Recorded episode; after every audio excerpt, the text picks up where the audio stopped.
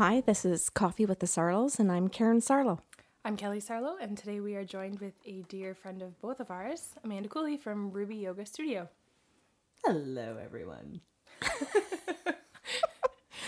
Okay, so what are we doing today? Well, I, I thought about asking Amanda about hips as a yoga teacher. And um, Just the general. yeah, Just I'm just going to hips? throw hips at her. Okay. And I'm and Throw hips at her. okay, I can leave. here they come. Nudge, nudge. Um, and I'm curious about some things. I've got some questions just coming at me to ask you about hips. Fire away. Okay, what the hell? It seems like everybody's got jammed up hips, uh, whether it's SI joint and um, what do you call that down the leg? Yeah, that's sciatic. Sciatic. That's so common, Amanda. So, um, uh, and you know me, I'm gonna I'm gonna ask you different questions about you know Yeah. the I'll say the emotional component of it. But before we get into the emotional component of why people are jammed up in their hips, what are you noticing as a teacher? Can, can I just throw it out there before you answer, too? Because I think a lot of people uh, don't understand hip pain. Um, Oh, and would, yeah. would think I don't even have hip pain. But we, as we've learned, you well, all three of us together and separately, um, a lot to do with our lower back pain. It's usually a hip issue. Um, Hamstrings too. yeah, so I'm just thinking knee, outer knee. for anyone who's listening who doesn't think they can identify with when we say hip issue, uh, we're also talking about all these other issues as well because it's all it's all joined. Well, why don't we throw out all the issues that are that are hip issues first then? Um, okay, so we Oh, Let's give them a list. Yeah, we mentioned a couple of them already, which is sciatic pain, lower back pain, um, s- inner knee pain, outer knee pain, ham tight tight hamstrings. Um, those are the immediate ones that I can think of. And if I have tight hamstrings, where am I hurting? Um, generally the low back. Okay. What? Okay, I was gonna say what about my butt? Because I mean, you and I have worked very closely with with the yoga practice, um, releasing the muscles in the pelvic floor, mm-hmm. which is directly related to the outer hips, mm-hmm. right? Mm-hmm. And that comes down into the hamstrings as well. So, it's, it's never just really one issue. What, what about if I'm tight in my groin in the front? Uh, it could, yeah. I mean, it could be. That's that's usually a hip flexor, so that is another hip issue. Can that go up into my stomach and into my digestive area? Yes, if it's going up into your pelvic floor area. Okay. So I might have some muscle spasms in the pelvic floor and not know that that's why my back is hurting. Yeah, and you might Or my have some- legs? Yeah, and you might have some lower back pain stemming from pelvic a weak pelvic floor or an overactive pelvic floor. What do you mean an overactive pelvic floor? Um, women doing Kegels wrong. You can do a Kegel wrong? Yes. Okay, go on. My doctor's never told me this, so let's keep going. Okay, so Kegel exercises are supposed to well, they're supposed to follow the diaphragmatic breath. So on an inhale, your diaphragm acts like a piston; it goes up and down. So when you inhale, your pelvic floor should be opening, uh, kind of creating space in your pelvic floor, and then on an exhale, it's very gentle pull up. But most women are t- when they think about Kegels or when they do their Kegels, it's a constant thrust, thrust, thrust, thrust. So it's um it's a quick action, and they just keep doing it over and over and over, and thinking that this is going to um, strengthen their pelvic floor, very much like a bicep curl, over and over and over.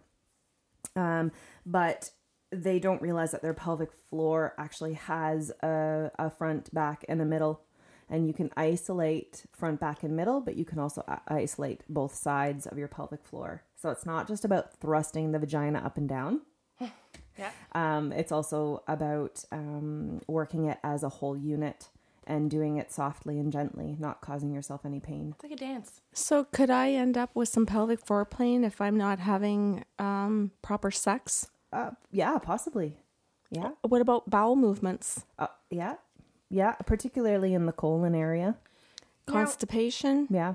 I Or pushing too hard. oh Yeah. okay, lights are going off. Well, pushing too hard and in that way, but also yeah, labor, delivery. Hemorrhoids? Yeah. So we're throwing a lot of a lot of different issues and potential stressors to the pelvic floor out there. And I think what I think is really neat is that we had Joanne on not too long ago talking about um, the sitting is the new smoking, um, and how we're in the office too much and and we have such a sedentary lifestyle. Now, I think it's really cool to bring you in kind of second because you talk very passionately about proper range of motion. And what we're really doing in hurting all of these different areas of our body is moving outside of our range of motion, right? Yeah. So, can you talk to us um, about that? In regards to the pelvic floor or the hips. Both. Um, okay, so just kind of going back to the pelvic floor, you you have if you think about your pelvic floor as like a diamond shape. Uh, so the top of the diamond is your urethra, and then you go out to the side, to the left side, and then down to the anus, and then back to the other side, and then back up to your urethra. It's a diamond, and you can isolate the left side and the right side. You can isolate the top, the middle, and the back, and you can do this with a, a very gentle kind of pulling up motion. Um, and you'll always recognize where you're weaker, either in the front, the sides, or the middle. And when you're working that action, you're trying to isolate that action of the top, middle, front, back, whatever. Um, you can scan the rest of the body and recognize where you're compensating for that that weak movement or that lack of mobility in your pelvic floor. So, what does that look like? Uh, that can look like clenched toes, tight, tightening your inner thighs, tightening your bum cheeks, stressing your lower back, clenching your jaw. Uh, there's a many different, many different ways that people compensate. Clenching the jaw is like 99% of the population, both male and female. From, from And stress. and stressing shoulders. Shoulders is another big one. So, a good deal of the body issue and pain comes back to that pelvic floor. Yeah, Uh, yeah, and just recognizing um, well where you carry your stress because it's a it's a if you can recognize where you carry your stress, chances are not all the time, but chances are that that's where you tend to compensate for the lack of movement or the lack of strength in certain areas that you m- might be trying to work, right? So if we bring that to the hips, um, your pelvis and your hips, when they're tight, act as one unit. When really the femur bone inside the hip socket should act on its own and the pelvis should act on its own. But we move them together. Mm-hmm. So, if somebody's moving them in a healthy way, what would that look like? I often refer to it as a flag blowing in the wind. So if you're laying on your back and your feet and your knees are hip distance apart with your knees bent, and you drop your knees out to the side very slowly, recognizing when your pelvis starts to tilt down so that your tailbone starts to tilt down to touch the floor and you overarch your lumbar spine or your lower back. Then that's the pelvis getting involved for the external movement of the knees and the hip joints. which should be able to move on their own. Correct, yes. So those knees should be f- flying back and forth or, you know, like a flag in the wind, just kind of blowing steadily. It's a fluid movement, uh, flowing movement. But if you work beyond that range of motion, then your pelvis will start to tilt or shift. So the pole starts moving with the flag. Yeah. And then, well, and then you got to check in with the rest Right? of the body too. Did I do that right? I love it. I'm just sitting here listening to the two of you. Yeah. Oh, that's giving people a good visual, though, of what the healthiness of their low spine is supposed to look like and the, the hip area. And I think a lot of men have hip issues, but think hip issues are a female issue. Yeah, and they also think that pelvic floor issues are just a woman's issue, and they're not. But um, I know more about, or I can speak better about a woman's pelvic floor. Okay. Yeah. So having said that, I was going to ask you about truckers and stuff like that, or Yeah. or desk people, um, uh, people driving in, you know, backhoes or whatever, where they where there's a f- fair amount of sitting. But that also applies to the men who choose to sit every evening in front of a TV set, and um, I think, uh, or video games or whatever. There's just a heck of a lot of sitting going on Yeah. and that men seem to think that yoga's for women. That uh, Yeah. that's what I've seen in attending your studio is that it's very female dominated. Mm-hmm. And more, more men. Sorry, I didn't mean to cut you off, but more men are starting to show up, which is good to see. I think more men are being educated, or I people so. in general. Yeah, I think so. And uh, originally, it was a male-dominated practice. Uh, only men were allowed to do it, and then, um, uh, and then slowly, as the Western culture became, I don't know, uh, became more involved. I guess is when uh, women started primarily practicing it. I didn't know that. Yeah, Well, all the all of the gurus or original gurus, I'll call them, Are all men. Are, are all men. Yeah, there was a, a woman guru. Her name is Swami Sivananda Radha. And she's, well, her, um, I, call, I guess I could call them disciples. Is that proper? I wonder if that's proper. Anyway, Followers. Followers, yeah, I think that would be a better term. Um, there's a uh, an ashram out out on the west coast, and it's it's uh, dedicated to her. She was the one that founded it, and people are people live there. People live there and just kind of um, continue her work as uh, one of the first lady gurus. hmm Yeah, so I don't know, just going back to men, like men in the practice, men sitting, men thinking that it's only a um, a woman's practice, um, and Well- then if you go back to the hips and the pelvic floor as well, Yeah. I often question or I often wonder, and it would be maybe good to speak to Joe about this, or maybe a pelvic health therapist, pel- pelvic floor physiotherapist, about men and colon cancer, men and prostate cancer, or men you know, just with uh, those types of complications. Mm-hmm. I find it interesting that that it was even thought to be a, a female issue, um, considering that sports is, was for the longest time largely male dominated, and you think about the kind of contact and impact their body is absorbing, um, and what we were only concerned with concussions and, and head injuries or breaking bones, and yet you think when you're talking about compensation, when you see someone coming at you, you brace your entire body, your muscles tighten up, and of course i think most people understand that one of the first areas you clench knowingly is your butt um, because it's your safety, right? So we know energetically that our, our feelings of safety are held in our pelvis. Um, and hopefully, maybe with more education, men are understanding that that's an area that needs to be taken care of as well.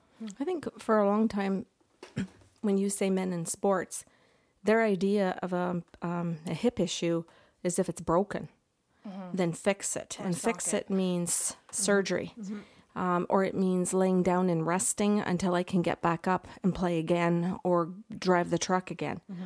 But I don't think men really were given fair amount of, a fair amount of wisdom or education to understand that there was something that could be proactive um, to help them better achieve their goal of working or a sport or their goal of rehabilitating.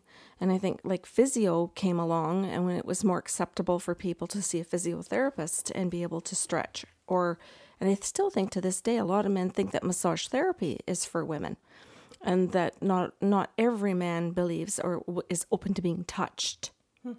Um, so I want when you practice yoga, um, do you touch them? I touch many of my students. Um, a lot of my students who I've been teaching for a while, um, I I'm aware that they're comfortable with me hands on adjust adjusting them. Um, but with new new students who I've never taught before, it's always it's always a may I may I put my hands on you to to show you what I'm asking you to do, to assist you, to guide you. Um, and and it's it's a, a are you asking me about how I touch them? Or, or just if. or just if? Just if you Yes, find that that yeah. Yeah yeah. I think people are visual to a certain extent but if they don't understand how their body is supposed to move it's nice to to to use your hands and sort of show them? Well, and I think in my mind, the reason I'm asking you this is because I've been to some yoga studios um, in different cities uh, where the yoga instructor stays on their mat and and um, closes their eyes or conducts their own practice and doesn't make any adjustments or looks at the students to correct or to stand up and go over and say you're in the wrong position. This is causing strain or injury. Um, they're just doing their own practice, and I think uh, because and Amanda, this isn't to be a negative, but I keep hearing this over and over again where people are saying to me, "Oh, don't go to yoga; it just hurts you more." and this is part. It is awful to hear, but I think it's in part where you have uh, um, an instructor that isn't doing what you're doing. It, it isn't going up to each student and saying you're overstressing by by being in this position and by guiding them or gently showing them the position that you mean so that they are getting um, what you call bone on bone stacking um, so that they're that the body is in the right alignment for the muscles to do the stretching properly. Well, I think the the comment itself comes from an, an ignorance of not understanding what yoga is and not really knowing what to expect. So if that kind of a teacher is their first experience, that is Yeah. their yoga experience. that's right And so, I mean, I know f- for myself, having uh, the same as you done several practices in different different cities. Um, if I have someone say that to me, I know that they've had a bad experience with a certain teacher, and I will say to them, "That's not yoga. You've you've been into the wrong kind of teacher, whether it was through their certification or their their own lack of educating themselves. Um, that's certainly not true of yoga as a whole." I think there's a lot to be said behind those comments too. Um, you know, different teacher training programs, particularly nowadays. Um, I'm not aware of how much anatomy a lot of these teacher training programs are offering their students. Uh, in my particular uh, training, there was a lot of anatomy, and our anatomy teacher was a kinesiologist then yoga teacher and she had been practicing for many number of years. So she had a lot of experience behind her. And then you also have to look at the style um, that you're wanting to get into. There's so many lineages of yoga now that you have to educate yourself on the lineage of yoga. So if you have for just for example i like to use this one a lot is if you have high or low blood pressure and somebody's telling you or one of your friends are telling you ah man you should try this hot yoga class. In your in the back of your mind you know that you have high or low blood pressure but you're to go to this yoga this hot yoga class and the experience more often than not might be bad because of your of, of uh, because of your blood so if you're low blood pressure and you haven't eaten you're going to get really dizzy really nauseous really quick you're practicing in a sauna. If you have high blood pressure, it's going to stimulate that high blood pressure. So hot yoga might not be that the yoga for you and your body. Um, so Kelly, I think it's really, I think it's, there is something to be said about educating people on the different styles and lineages of yoga. So when you go to a hot yoga studio, because that's one I have not personally done. I know you you guys have, but I haven't. Um, say so, I'd be brand new. I would. I mean, you know, I do yoga, um, but I would never have known that. Um, and I have low blood pressure. So first of all, I think a lot of people don't even know if they have high or low blood pressure. So, and I wonder even if they do know because they wouldn't know to say anything to the teacher. Are you asked when you go to a hot yoga class by the teacher typically if it, does anybody here have high or low blood pressure and guide them that way? Well, that's where I'm saying that I think it the those types of comments depend on the experience. Where if you don't have a responsible teacher or yoga yoga studio owner or manager sitting at the front desk who takes you in as a new client and gets you to fill out that paperwork and asks the right questions, mm-hmm. then of course you don't know as a new student. You're just thinking, I'm coming in, I'm going to lay down a mat, and I'm going to practice. Um, and you can you can tell me if I'm wrong, but I've know I've been to places who haven't asked those questions. Well, this brings up one of the things I was kind of hoping to lead to, in that when I've been to your studio, um, and you have, you know, anywhere from six to 20 people there, that at the very beginning of the classes, everyone is sitting on their mat. Uh, before we begin anything, you go around the room and ask each single per every person individually where they hurt that day. Mm-hmm. And if they don't want to say it out loud, that they approach you before class when you're sitting in your office mm-hmm. and they go into the office privately and tell you what their aches and pains are. Mm-hmm. So that, and I always notice that you'll give an instruction that we're doing, say, downward dog, and that you will then go up to certain people and say, and you can do yours on your fists, you can you do yours halfway, you can do yours, and that you make all of the adjustments personally. Okay. Um, yes, I ask people uh, every day how they're feeling, uh, every class how they're feeling, because your body is constantly changing with your environment. Um, if you're feeling really stressed one day, then that's going to carry into your areas where you carry your stress. If you're feeling extremely sad one day, you might lack uh, lack energy, um, and that way I know that if I'm devising a lesson plan in my head, that I have to be mindful of each student and their, I'll call them, um, I want to call them issues. Is there a better word for that? Uh, um, yeah. So, uh, and that's just something that I have adopted from the style that I was trained in. Uh, that was what something that was something that my teachers always did. That was unique to me after being in all kinds of other teachers' classes, a minimum, I'll say, of four to six teachers before I met you. And that when I walked in and you sat down and said each person's name and went through and said, How are you today? And what are your pains today? I was blown away because I had always just come in, taken a mat, rolled it out, lay down, teacher walks in, and you go into, they tell you your poses. Um, so that was something that was quite unique to me that I think is important for people to understand that that is an option. I also think too that um, you wouldn't go into a chiropractor without telling them your issues. You wouldn't go to a physiotherapist without telling telling them their that your issues, or a doctor, or a dentist, or any other professional um, person. And yoga is going that way. Um, and the style that I I teach, I feel for me is a bit more of a therapeutic style with the use of the props. Um, and so it's important for me as a professional, as somebody who's you're asking me to help you out of your pain. Well, if I don't know what kind of pain you're in, then how am I going to help you?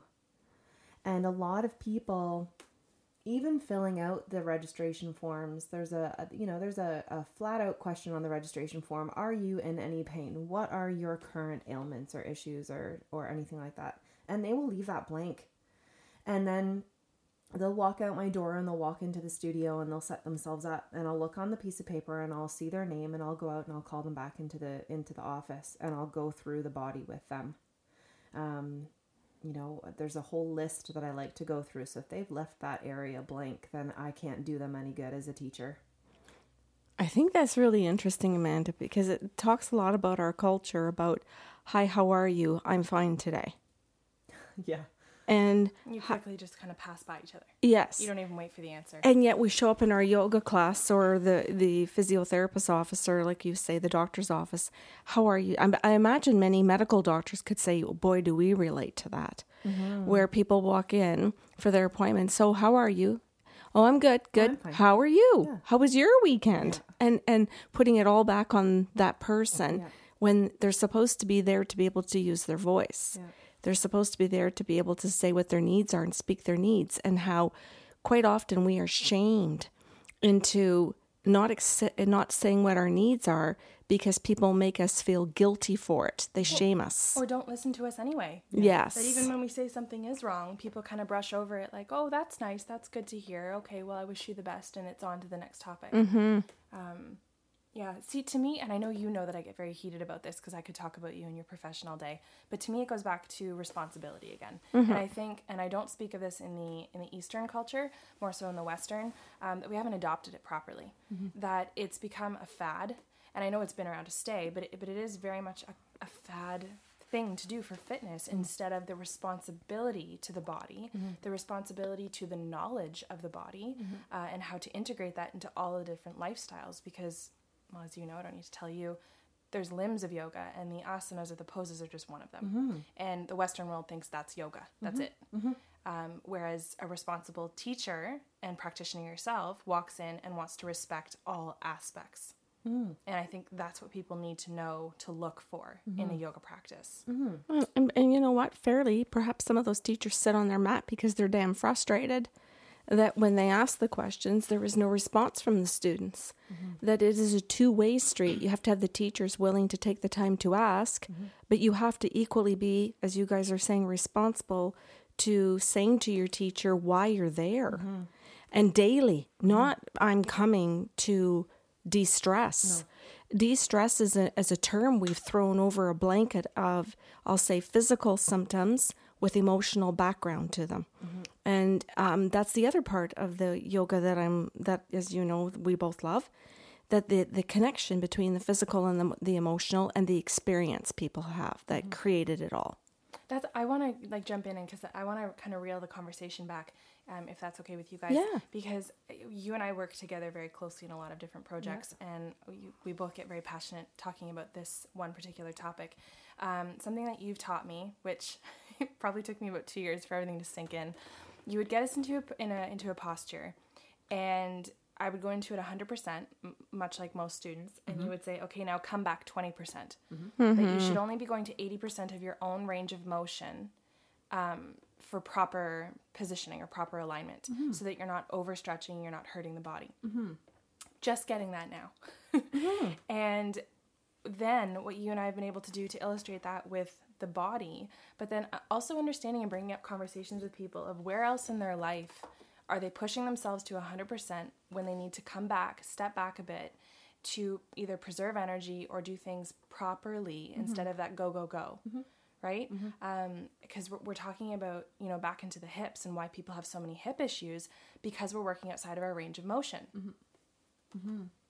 I, I just get excited. I about like that, that. And, I, I want to keep contributing to that conversation. I like that. Because I think that's Yeah. where people don't understand how or why they're hurting themselves or why they're re injuring Both in yoga and life. and life. Yeah. And where some people I can imagine would hear this and say, but I have to go 100%. Never mind 100, I'm doing 200. My partner doesn't do anything. Or um, I have, uh, I'm doing it all, I'm a single parent. Instead of saying, that's right, I am doing it all, fill in the blank, I'm single parent, or I'm single, or my husband or partner does nothing. But what does 80% look like? Well, if it does mean that you give up the hockey game or one sport uh, while the kids are doing three, maybe 80% or, or your 80% is giving up one thing. And that what our real fear comes down to is being able to say no.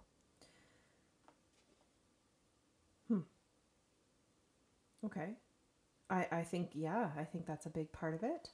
Um, I also think that we're just unaware.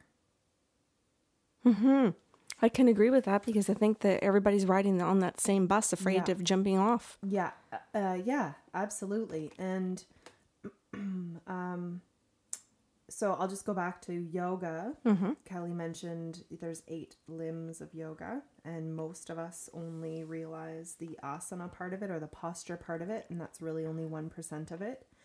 So, this idea of self study is a big part of yoga. And when you start to study your life or study yourself or study your situations, I think that's when people start to become aware and recognize when they can say no or how they can say no. But until they get that, or until something shifts in them energetically, I don't know, I don't even know that they think no is an option. And this, and I think I'm so glad you said it exactly like that because for me, that goes right back to why we have pelvic issues and hip mm-hmm. issues. Because when we don't feel safe to hmm. say no in our lives to people or, you know, well, we're saying no to people, engaging in relationships or tasks, we start to feel not safe, mm-hmm. not secure. And if I say no, and I'm not safe, it's because I'm not loved. Mm-hmm. No means we often equate no with I don't love you or I don't like you instead mm-hmm. of no, I can't or I don't want to, and just leaving it at that. And so we hold all these issues and this stiffness and fear in the pelvis, which directly affects all of the hips and, as you've already illustrated, stems upwards and downwards in the body. Yep. The hips are also the financial belt. Oh, well, there you go. So you're Enough said. Yes. So your your no might mean if I say no to the boss, uh, I could get fired. Not likely, but sometimes we tell ourselves that story mm-hmm. so that we have the we have the sentence to fall back on. I have to work this weekend. It's my job, meaning I'll get fired if I don't. But chances are you're not getting fired if you don't. That's just your story, and, and that we tell that story. But the hip area is the financial area, hmm. and it's your creative belt as well, mm-hmm. S- and it's your family issues. Um, so all in that, those first and second chakras having to do with um, uh, providing for your family, which could just be yourself if you are your family, um, and all of the fears. So to me, one of the things we haven't talked about yet in the hip area is about fear. And can I ask you a question? Because I, find it fascinating, not just because of what I do, but just because of being a human being, I'll say. Um, I remember taking my first class in yoga in Ottawa at Rama Lotus and wanting to leave the class. I was so angry in one of the, oh, the asanas, and it was a hip opener. And I was like, I hate my life. I hate the world. I hate this instructor. I, I it was just went into a rage in my head, and I wanted to leave so badly. And it, I I stayed because I can't say no, and I couldn't at the time. And she ended up talking about the fact that if you're going into a rage right now, it's because the hips open up our anger. Yeah. So, as a yoga instructor, when you've got a room full of people or even just two people in that class, how do you feel when you are bracing yourself to get them into a, a hip opener? Do you do you feel all of that? Do you absorb all of it? Like what's your process? We know what we feel, and I know why I'm in a private yoga class right now. Oh, I because I can't absorb all of that because I do feel everybody's stuff. But go ahead, let's hear your Well, answer. It's so funny that you asked this question because I just had this happen last night. I had I had a really um, summertime, it's a bit slower, so I had two women in class and um, focusing on some hips, and one of them uh, in particular uh, has very very limited range of mobility in her hips. And so I, I wanted to, uh, I asked her if I could assist her. I placed my hand on her and I was trying to get her to feel that, that flag in the wind. Okay.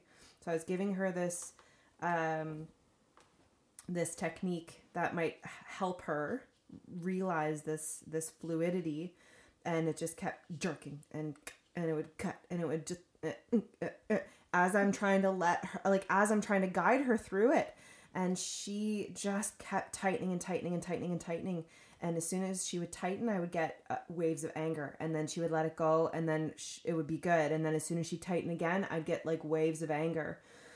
And so it was interesting because you know a lot of it is like am i getting angry at the student because they're not asking me or this, they're not doing what i'm asking them to do? And then i have to pull back and be like no like we're doing hips right now. So it has nothing to do with me. But i do i feel a lot of their anger when we do that kind of stuff. Oh, and I think about every physiotherapist or massage therapist that would listen to this and go, Holy crap, no wonder I feel rage when I'm working with such and such a person or tired at the end of your day. tired and fatigued or their own rage and anger coming up in their career thinking i hate my job when in fact maybe they love their job but they don't understand that they're actually feeling everybody else's emotions. Yeah yeah. And that they can love their job if they could understand that and get the tools to move past that like you where you sit back or kelly and i where we sit back and go this is their pain not mine. If every time i felt other people's pain i wanted to quit my job i would have no job minute by minute. Because that's what we do oh all the time. But i think of how many people in their professions do that yeah. And not understand it. right. And then i mean that's you know we all three of us have talked about balance and balance our life and um you know balance our fun versus balance our work right so i mean, there's a reason why I have big chunks of time off in the afternoons or on the weekends where I can just so, sort of go and play. Um, and I'm grateful to my students that they recognize that I need that time in order to teach them better. You know what, Amanda? What a huge thing to hear because I think of how many people in whether it's their profession or it's being a mom or being a dad, where they think that they have to be on call 24 hours and they can't take any time to take care of themselves. You just said taking care of yourself made you better at what you do. Yeah, sure. and that your playtime makes you a better teacher. Now, I think about when people aren't willing to take that time to be creative and play um, because they feel shame or guilt doing it. Um, and being able to come back to a boss and saying, I need my weekends off to regenerate so that I'm good for you during the week and that my 40 hours here are productive instead of stretching them into 60 that are not as productive even as my 40. I think it's really cool because you know I know some of your students on a personal level, um, and I have been in there frequently. Um, to watch them when you take time off, when you when you announce to them on a Thursday, just a reminder the the studio's closed on tomorrow and Monday. Um, you know, you just went to a Foo Fighters concert, and your students are like, "Oh my gosh, have so much fun!" And most people would go into that fear of if I close the studio, I'll lose my students. They'll go elsewhere. What will I do for my career? That whole story that you're talking about, and yet your students are like, "Ah, have so much fun! I can't wait to hear all about it." And in in turn they'll also come up to you you know when your studio reopens on the tuesday and they'll tell you all of the alternative fun they had for mm-hmm. themselves. Mm-hmm. And it's like this sharing of your foo fighters was my gardening mm-hmm. and or you know whatever it was for them and, and so you're teaching them how to play by being an example. And that they can that you still came back to each other. And i think sometimes employees and employers are afraid they're of when they come back to each other if or if they can mm-hmm. that fear of being fired. Or a mom and a child where i'm going to go off and have my fun and kelly's going to go off and have her fun but we're still going to come back mm-hmm. and that we're still going to love each other or we that we could love each other even better or more. Yeah. but the fear of that the less than all the time. Yeah. and that what you're doing with with yoga and what I'm talking about why we're asked to do hips coming back to what we fear mm-hmm. And how that area in, in the whole hip area talking about our fears our fear of aging and how the hips act up particularly as we age um, and the fear of, of, of life or of death. Um, and when you say when you talk about the when you were pulling to release and her body wanting to snap back Yeah. you know instead of being that loosey goosey flag it wants to snap back. How else do we snap back in life? You know um, do we snap back in conversation do we have to control things um, one of the things that you've taught me in yoga um, I thought Kelly was going to bring up, but she didn't. So it's kind of nice because now I get to actually say something knowledgeable about yoga. Oh, come on. come on um, has to do with the fact that I would get into a pose and hate you. And I would yell it in the middle of class, I hate you. it's kinder than what i've done yeah. I hate you, Amanda. And I don't know, some of the other students would laugh or, mm-hmm. or because I always thought yoga was so quiet mm. and that we And weren't peaceful everyone Yeah. thinks yoga's peaceful uh-huh. Yeah, that, that they're all in their Zen places, No. and I'm yelling in class, I hate you. and then finding out th- afterwards that that was totally okay and that other people could laugh and giggle about it. But that hour that I was in pain and I'd say, I'm hurting, I'm hurting, uh, I don't like this. And you'd come over and make the adjustment so that I could get into a different posi- part or p- a way that you'd move my body so that my muscles could start to let go and relax. Um, and that once I'm in that position for a few seconds, that you, I would want out. Oh my God, I would want out. I'd hit another pain point. And then you'd say, breathe. And I'd think, oh, I hate her. Mm-hmm. And or how yes, how? For the love of God, how? but then as soon as I would take those extra that extra breath, sometimes it was just one simple breath that I took, that my muscle then stretched and I could feel myself move deeper mm-hmm. into my muscles. Mm-hmm.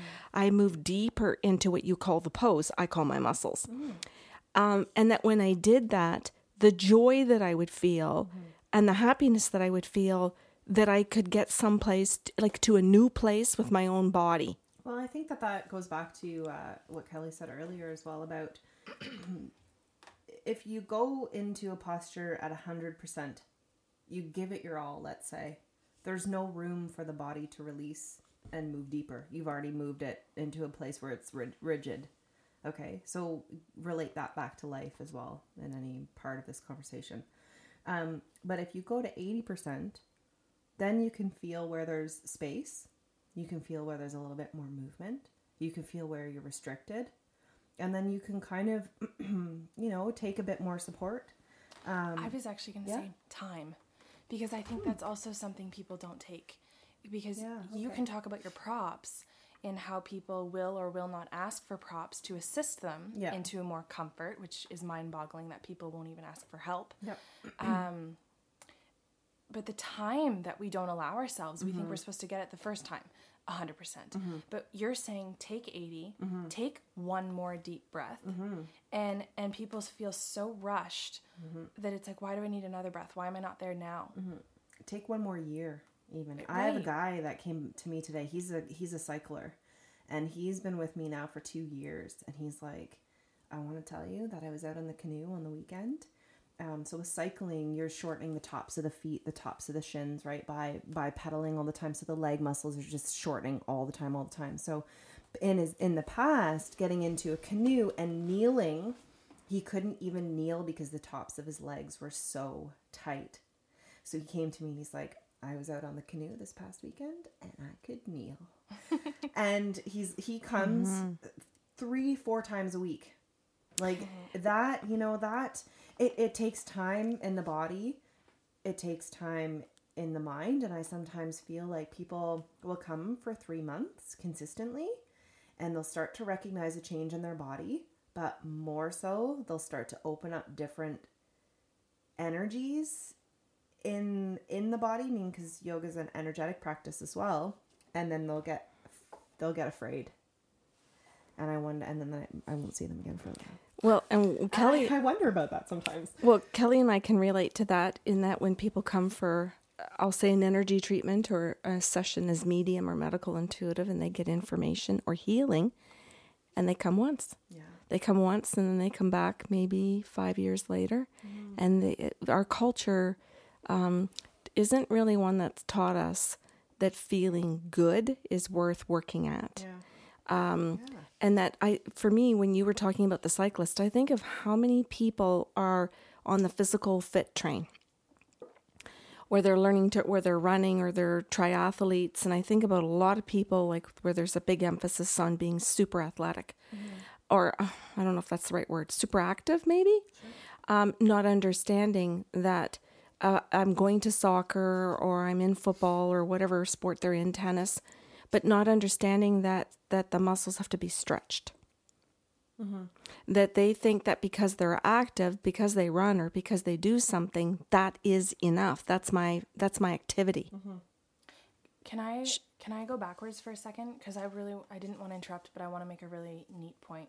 Yeah. Um, I, I just called my own idea I know. that was so rude. Something I was gonna be like, Sorry. that's good. I wanted Yeah. to say. So what? Okay, that's fair. Yeah. Yeah. I, I wanted to say what I find remarkable. Okay, I worded that a little better. Um, when you were talking about wanting to scream out "I hate you" in, in class when you're when you're in a pose- stopped at that. I know. well, no, hold on. No, that's hold good. on. This is important, or I think it is. When you were talking about feeling that anger toward your teacher, um, you didn't really you didn't really mention the fact that Amanda comes back and says, "I love you." Oh yes. And this is something I this is the mo- remarkable thing for me is that as a teacher, and I'm going to say as a partner because you're very much a partner for me in my life too, a- as a friend, as a you know business collaboration kind of thing. Um, there's so much partnership with what you offer people in in that energy, and when that person, whoever your student is, comes at you with "I hate you," "You're the worst," "This is awful," you have this wonderful ability to recognize that it's their that their anger is not about you. Mm-hmm. That it is really about where they're at. Mm. It's about their own discomfort. Mm. And you still hold this space of i love you. Oh yeah. and it doesn't and that i don't want people to confuse that with you're supposed to love someone even when they hate you uh, because there's abusive situations that shouldn't cross with what I'm trying to say. Um, or to tolerate abuse and, and throw out love anyway. But the fact that you can understand that that particular anger is not about you and you can redirect their own energy and say, May I help you in assisting your own body? And then they can come to that place of, oh, there's my muscle sinking, there's my muscle giving. Um, you just you hold such a beautiful space for them. Thank you. That's alchemical. Yeah, I think you mentioned that before, and I think that that's so neat. I love all the different modalities that I've studied and how when we're doing a yoga practice, I get to see how you use alchemical healing and Reiki and therapeutic touch and all these different things. Yeah, you use crystals in your studio too um, to help people, and um, how you you use the different cycles. Alchemical healing is about nine different cycles that the body goes through, and how you help people go through those nine cycles over and over again every day by um, being in the presence of their own muscles and their own bones and their own bodies, and as as we know, meaning their own energy. Yeah. Yeah. You mentioned. Uh, Wait, I gotta say something funny. Okay, go. Kelly, when you were talking, I I, I lifted my foot and I almost hit one of the buttons under your chair. And I just gotta say something too. Look how well you're pointing your toes. oh, That's yes, yoga. because I'm doing yoga. I'm sitting on that block Point twice. your toes in another direction. Yes, twice a day. Amanda, no, look at You look like a dancer. Yes, Aw, I lovely. couldn't bend my feet, High and I had That's such definitely a high five. severe pain in my feet um, that I was I wasn't able to do my walks or my run anymore, um, and the pain was bursting like nerve pain.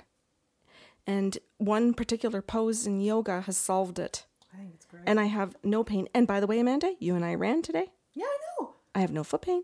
Aw, that's good. Yeah, They're not runners. For anyone who's not surprised at that comment, they're just not runners. But look at I can bend my don't toe, my big toes. I can bend all my toes. I know. And look at my feet aren't turning colors. they used to turn blue.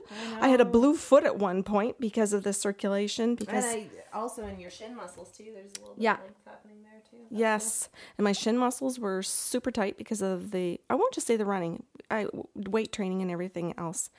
But how important, and that's why I brought it up, Amanda, part of it, because you know that I like doing some of those things, Kelly as well. Yeah. Um, weight training and running and Yeah. lots of different things that we're doing.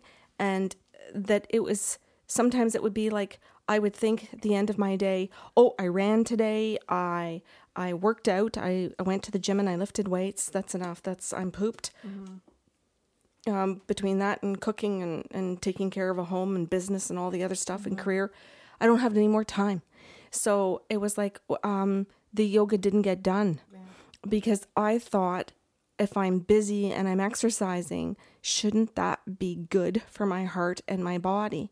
But not understanding that when you put your body through those exercises and through just the job, just the sitting or just doing the regular things, being a human being, mm-hmm. that my body needed that attention. Mm-hmm. And I just think so many people don't understand that part. They think they're doing one thing right. They don't understand that as you build a muscle, you also have to stretch one. Yeah. Well, I also think too on an on a I'll call it de-stressing, right? So uh, we've been told, we've been taught, we've been educated that by working out you release endorphins and mm-hmm. you become happy when you're stressed. And I think that's great. Is this about our conversation yesterday? Yeah. Uh, I think that's really great. But I also at, wonder at what point when you're working out, are you working out um, and pushing anger or stress into different areas of the body? And I don't have the answer for that. Um, but you know you're carrying all the stress around and then you go to the gym and you and you're re- um, bunny quoting here releasing it um, when really you should be recognizing it and maybe practicing a little bit softer. And you know that Kelly and I are on that same train with you, um, or in the, in your corner, or however you want to call it, um, because there's so many things that our culture is taught to do with our emotions, so that we don't have to deal with it, Well, and then how- we yeah. throw them under the guise of, and this is good for you. yeah instead of people educating themselves enough to say, is it really? And or and is it what you need today in this moment? Mm-hmm. You know, um, I know I'm guilty. Like I've, I've, you know, through the fall season, I'll text my my volleyball captain and say, "What are when are we playing tonight? I need to, I need to hit something." yeah. Um, and I, and I appreciate that. because it's not you. um, no, but but exactly what you're talking about. It's just I, I need to exert that energy, um, and and I feel like I'm getting the anger out. But that adrenaline also builds, and in the body, the adrenaline is the same, right? We have adrenaline when we're angry and scared. We have adrenaline when we're excited and happy, and the body doesn't know the difference. It's just stress. It's all it's all cortisol. Um, so and i don't know if you you want to answer or can answer but what if i go hit something at volleyball and then come home and stretch and do a personal practice? Can there be a healthy balance between the two? Because i think some people are thinking do i have to give up um, a certain aspect of you know if i shouldn't hit the weights at the gym or i shouldn't uh, go for a long run because people find meditation in different activities right Yeah, totally. i mean i want to kill myself when i'm running Oh, we can talk about med- uh, the word meditation for hours if you want to. Yeah, but some Um, people but do yeah, reach that state of I could run forever and it just feels like a beautiful release. Yeah. So, you know, how how does one know? But even the runner knows they have to stretch those muscles after they've hope that they endured Right. the pounding of running. I would hope that they do, and I and I I have many students that are runners, and they recognize that they don't stretch well before or after they run. Mm-hmm. So, That's why I brought this up because I think, uh, that, like I said, so many people will go to the football game, and the the coach will run through a drill or I don't know what you call it because I'm not a football person. You did great. yeah, Did I? yeah, You did. good. Oh, that they have certain stretches to do, and that the team might have a physio or a kinesiologist or a massage therapist that's supposed to do the work for them. Oh, we could talk about that too. we could probably talk about how massage therapists would like to sit in this conversation and say, "Yeah, yeah, Uh, don't I know it?" Because they go off and do all of the work and tear the muscles, and then they want me to fix them Yeah, they and they don't ever want to go home i'm sure to much physio's lament they want their physio to fix them Yeah. in the two half hour or, or 12 half hour sessions but they don't want to come home and do the work the physio's told them to do by stretching those muscles. So i would imagine you have a lot in common with the that that community in being frustrated by the same types of things. Yeah, and and I um going back to like the the strength training or the working out to to release stress. Um, I I often think about the shoulders, and you know our society um, slouches a lot. Uh, we carry stress on our shoulders. A lot of us are sedentary. We're sitting at our desks all day long, and and our shoulders are rising, and then we're causing right this sort of hunched over, slouched posture where our upper body is tight, our upper traps are tight.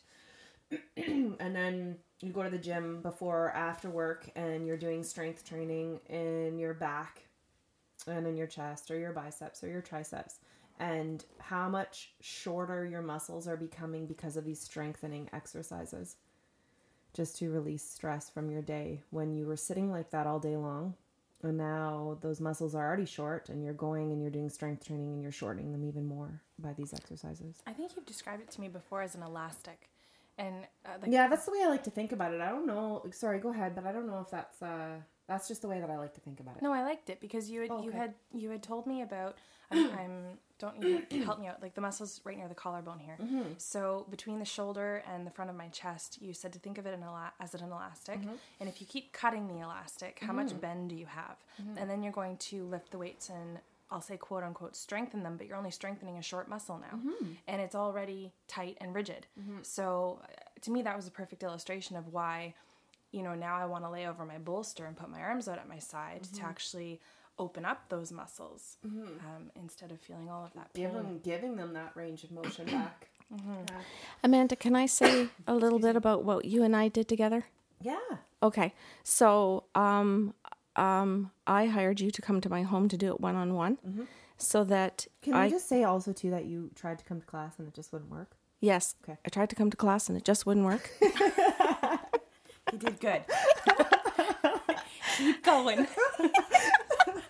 because sorry um, because I kept getting everybody else's pain Yeah. and everybody else's energy and thoughts, and I could hear everything and see everything, and I'd burst out laughing inappropriately, Or or you couldn't focus on me. no, you'd be talking It's and like saying, a doggy treat here and then here. "Yeah, Karen, no, are you with me? No. Hello? Yeah, not at all. Okay. So you came to my home and I was able to tell you each time you came what hurt, where, what I was doing. You would say, What are you doing? And I would tell you what activities I was doing, if I was working extra hours, what I was doing when I was working, the mo- motions of my body, mm-hmm. and the positions that I would find my, myself in most of the time or frequently, mm-hmm. so that you could give me poses to do, mm-hmm. and then that we spent six six weeks we're doing on one series of just four or five poses or mm-hmm. six poses so that every time you come um, you were readjusting me in those poses. And this was funny and i can be honest and tell you about this now. Okay. i thought you were going to come each day and each week and give me like six new poses to do. Oh. and you'd come and you'd go okay uh, show me what you did last week. And then i'd go oh okay. Go get into that pose and you'd be like okay now i want you to move this and i want you to move that. Ever so slightly like by an eighth of an inch and i'd go oh oh well that feels better. And re- and then i realized after like the third time that you came i wasn't going to get any new poses. Uh-uh. But that you were literally going to spend six to eight weeks making me do them freaking right. Uh-huh. And i want to say thank you. And I also want to say that as I've done that, just by repeating a short amount of poses instead of thinking more was better for me, mm-hmm. Which I think is part of culture teaching, more is better. Um, you gave me about six to eight poses at the at the end that I'm happy to stay with for a longer period of time now because I know there's so much to learn and to do in adjusting those that my muscles still need and that I I still need emotionally too, not mm. just the the physical muscle, and that we t- you took pictures of me on my cell phone, mm-hmm. uh, on my nice little Samsung, so mm-hmm. that when you're not here, because I don't have a memory because of all of the channeling that I do, that I don't remember the poses. So you took all the pictures of me, um, and with all of the corrections mm. so that I could go to my phone, whether I'm at home or I'm in, on traveling for work or leisure, whatever, mm-hmm. And that I could just grab them on my phone and be able to look at my routine and see the pictures so that I could get back into them again. Yep. And I, uh, I think it goes back to that's those six or eight poses. It goes back to Ke- what Kelly said, which is t- a time, right? Yes. Um, oh yeah, and I wanted to rush through it. You know, when you talked about that, Kelly, I thought about me, what and how of course you did. and and how, how many how many yeah okay no you. no it's it's all good how, but how often um i think in school that we're taught to how many math questions can we get through in one minute i think about the mad minutes i think about different things in in in life about how we're supposed to be able to do things really well, we fast jam our days even, right? yes Like and okay, how well, I gotta get this done. I gotta get this done. This done. This done. It's a whole to do list, and there's no time for. There's just no time for time. Yes That makes and how people will say that they don't have time Yeah. to, to Yeah. take care of themselves Yeah. and- Womp womp. Yeah, and the shame and the guilt that they feel if they actually Yeah. do, and that people think that that's being selfish, Yeah. and that they don't understand the difference between selfish acts and self care acts. Yeah. I'm not friends with those people. No, well, not none of the three. Yeah, the three of us aren't. Um, but uh, and I won't say that it's just generational because uh, I thought it was my generation Mm-hmm. that lived their lives like that. But I see that it was my parents, and I also still see that your generation is rushing. Yeah. Uh, and you guys are in your your twenties and early thirties, Yeah. but you guys are rushing because you're the ones that have the careers and the, I'll say more fun. But I realized it wasn't just Mm-hmm. my generation. You guys are just as rushed, and kids Mm-hmm. are being rushed even more. Yeah. Well, I, yeah. Well, We're going at warp speed now. and so going back to time and the six or eight postures that I've given you, Mm-hmm. um, giving you time to, uh, well, to, to get to know your body, right? So if you're reflecting on your own practice, you have to get to know how your body moves, how your body works. And I always like to um, point, point this out or reiterate it or, or hone in on it. It's always about constant correction. So even in class, when you know I get people into even a restorative posture where you're just laying around, being supported by pillows and blankets, um, the body has to have time to sink into the pose. Like it takes us at night 12 to 15 minutes to actually relax before we can fall asleep.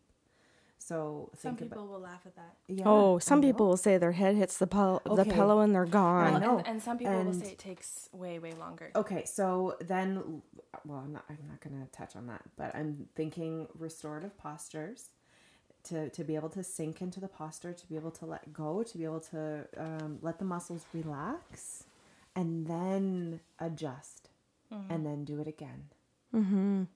and then adjust, and then do it again. It's it's the same in an active posture. So I think about how doing yoga and doing these postures properly and with the right instructor can help me sleep better, can help me sit at my job better, can help me play my sports better, can help me do my recreational activities better, can help me just go for a walk better, um, can help me. Um, what else? I don't know. You like to make long lists.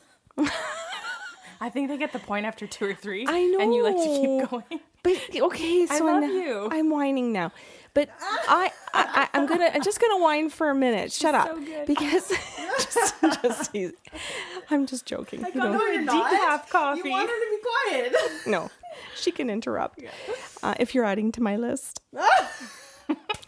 You can interrupt if you do it my way. Um, I make a list of the benefits yeah. Because I, it was like in all seriousness, because I think if people don't hear a list of benefits, they won't bother. And sometimes, even if it's just to sleep better, mm-hmm. they'll stay sleeping shitty mm.